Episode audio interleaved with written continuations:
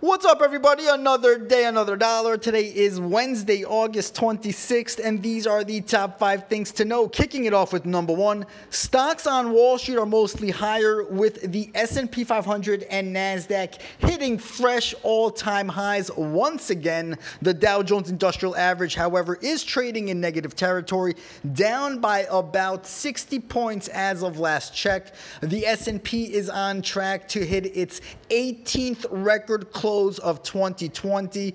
The NASDAQ as well continues its run of all time highs as the rally in tech stocks continues to power ahead. We'll speak further on that later on.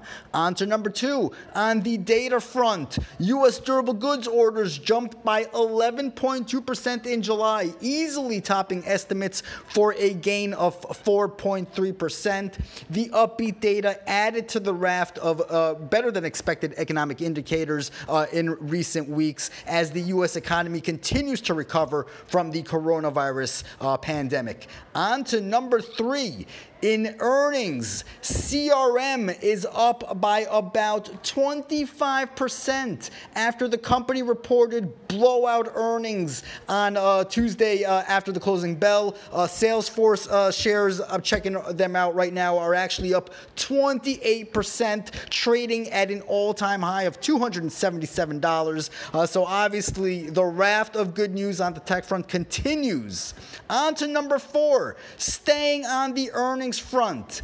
Splunk and Box are both due to report earnings after the bell. We got some reports ahead of the open as well. Uh, basically, uh, HP Enterprise, Toll Brothers, and Urban Outfitters all jumped following their better than expected earnings. Uh, second quarter earnings season is winding down. I highlighted three software stocks which should be on your radar ahead of earnings. Splunk is one of them. I also highlighted Okta and and Workday, which are both due to report earnings uh, after Thursday's closing bell. So keep an eye on those names as the session progresses.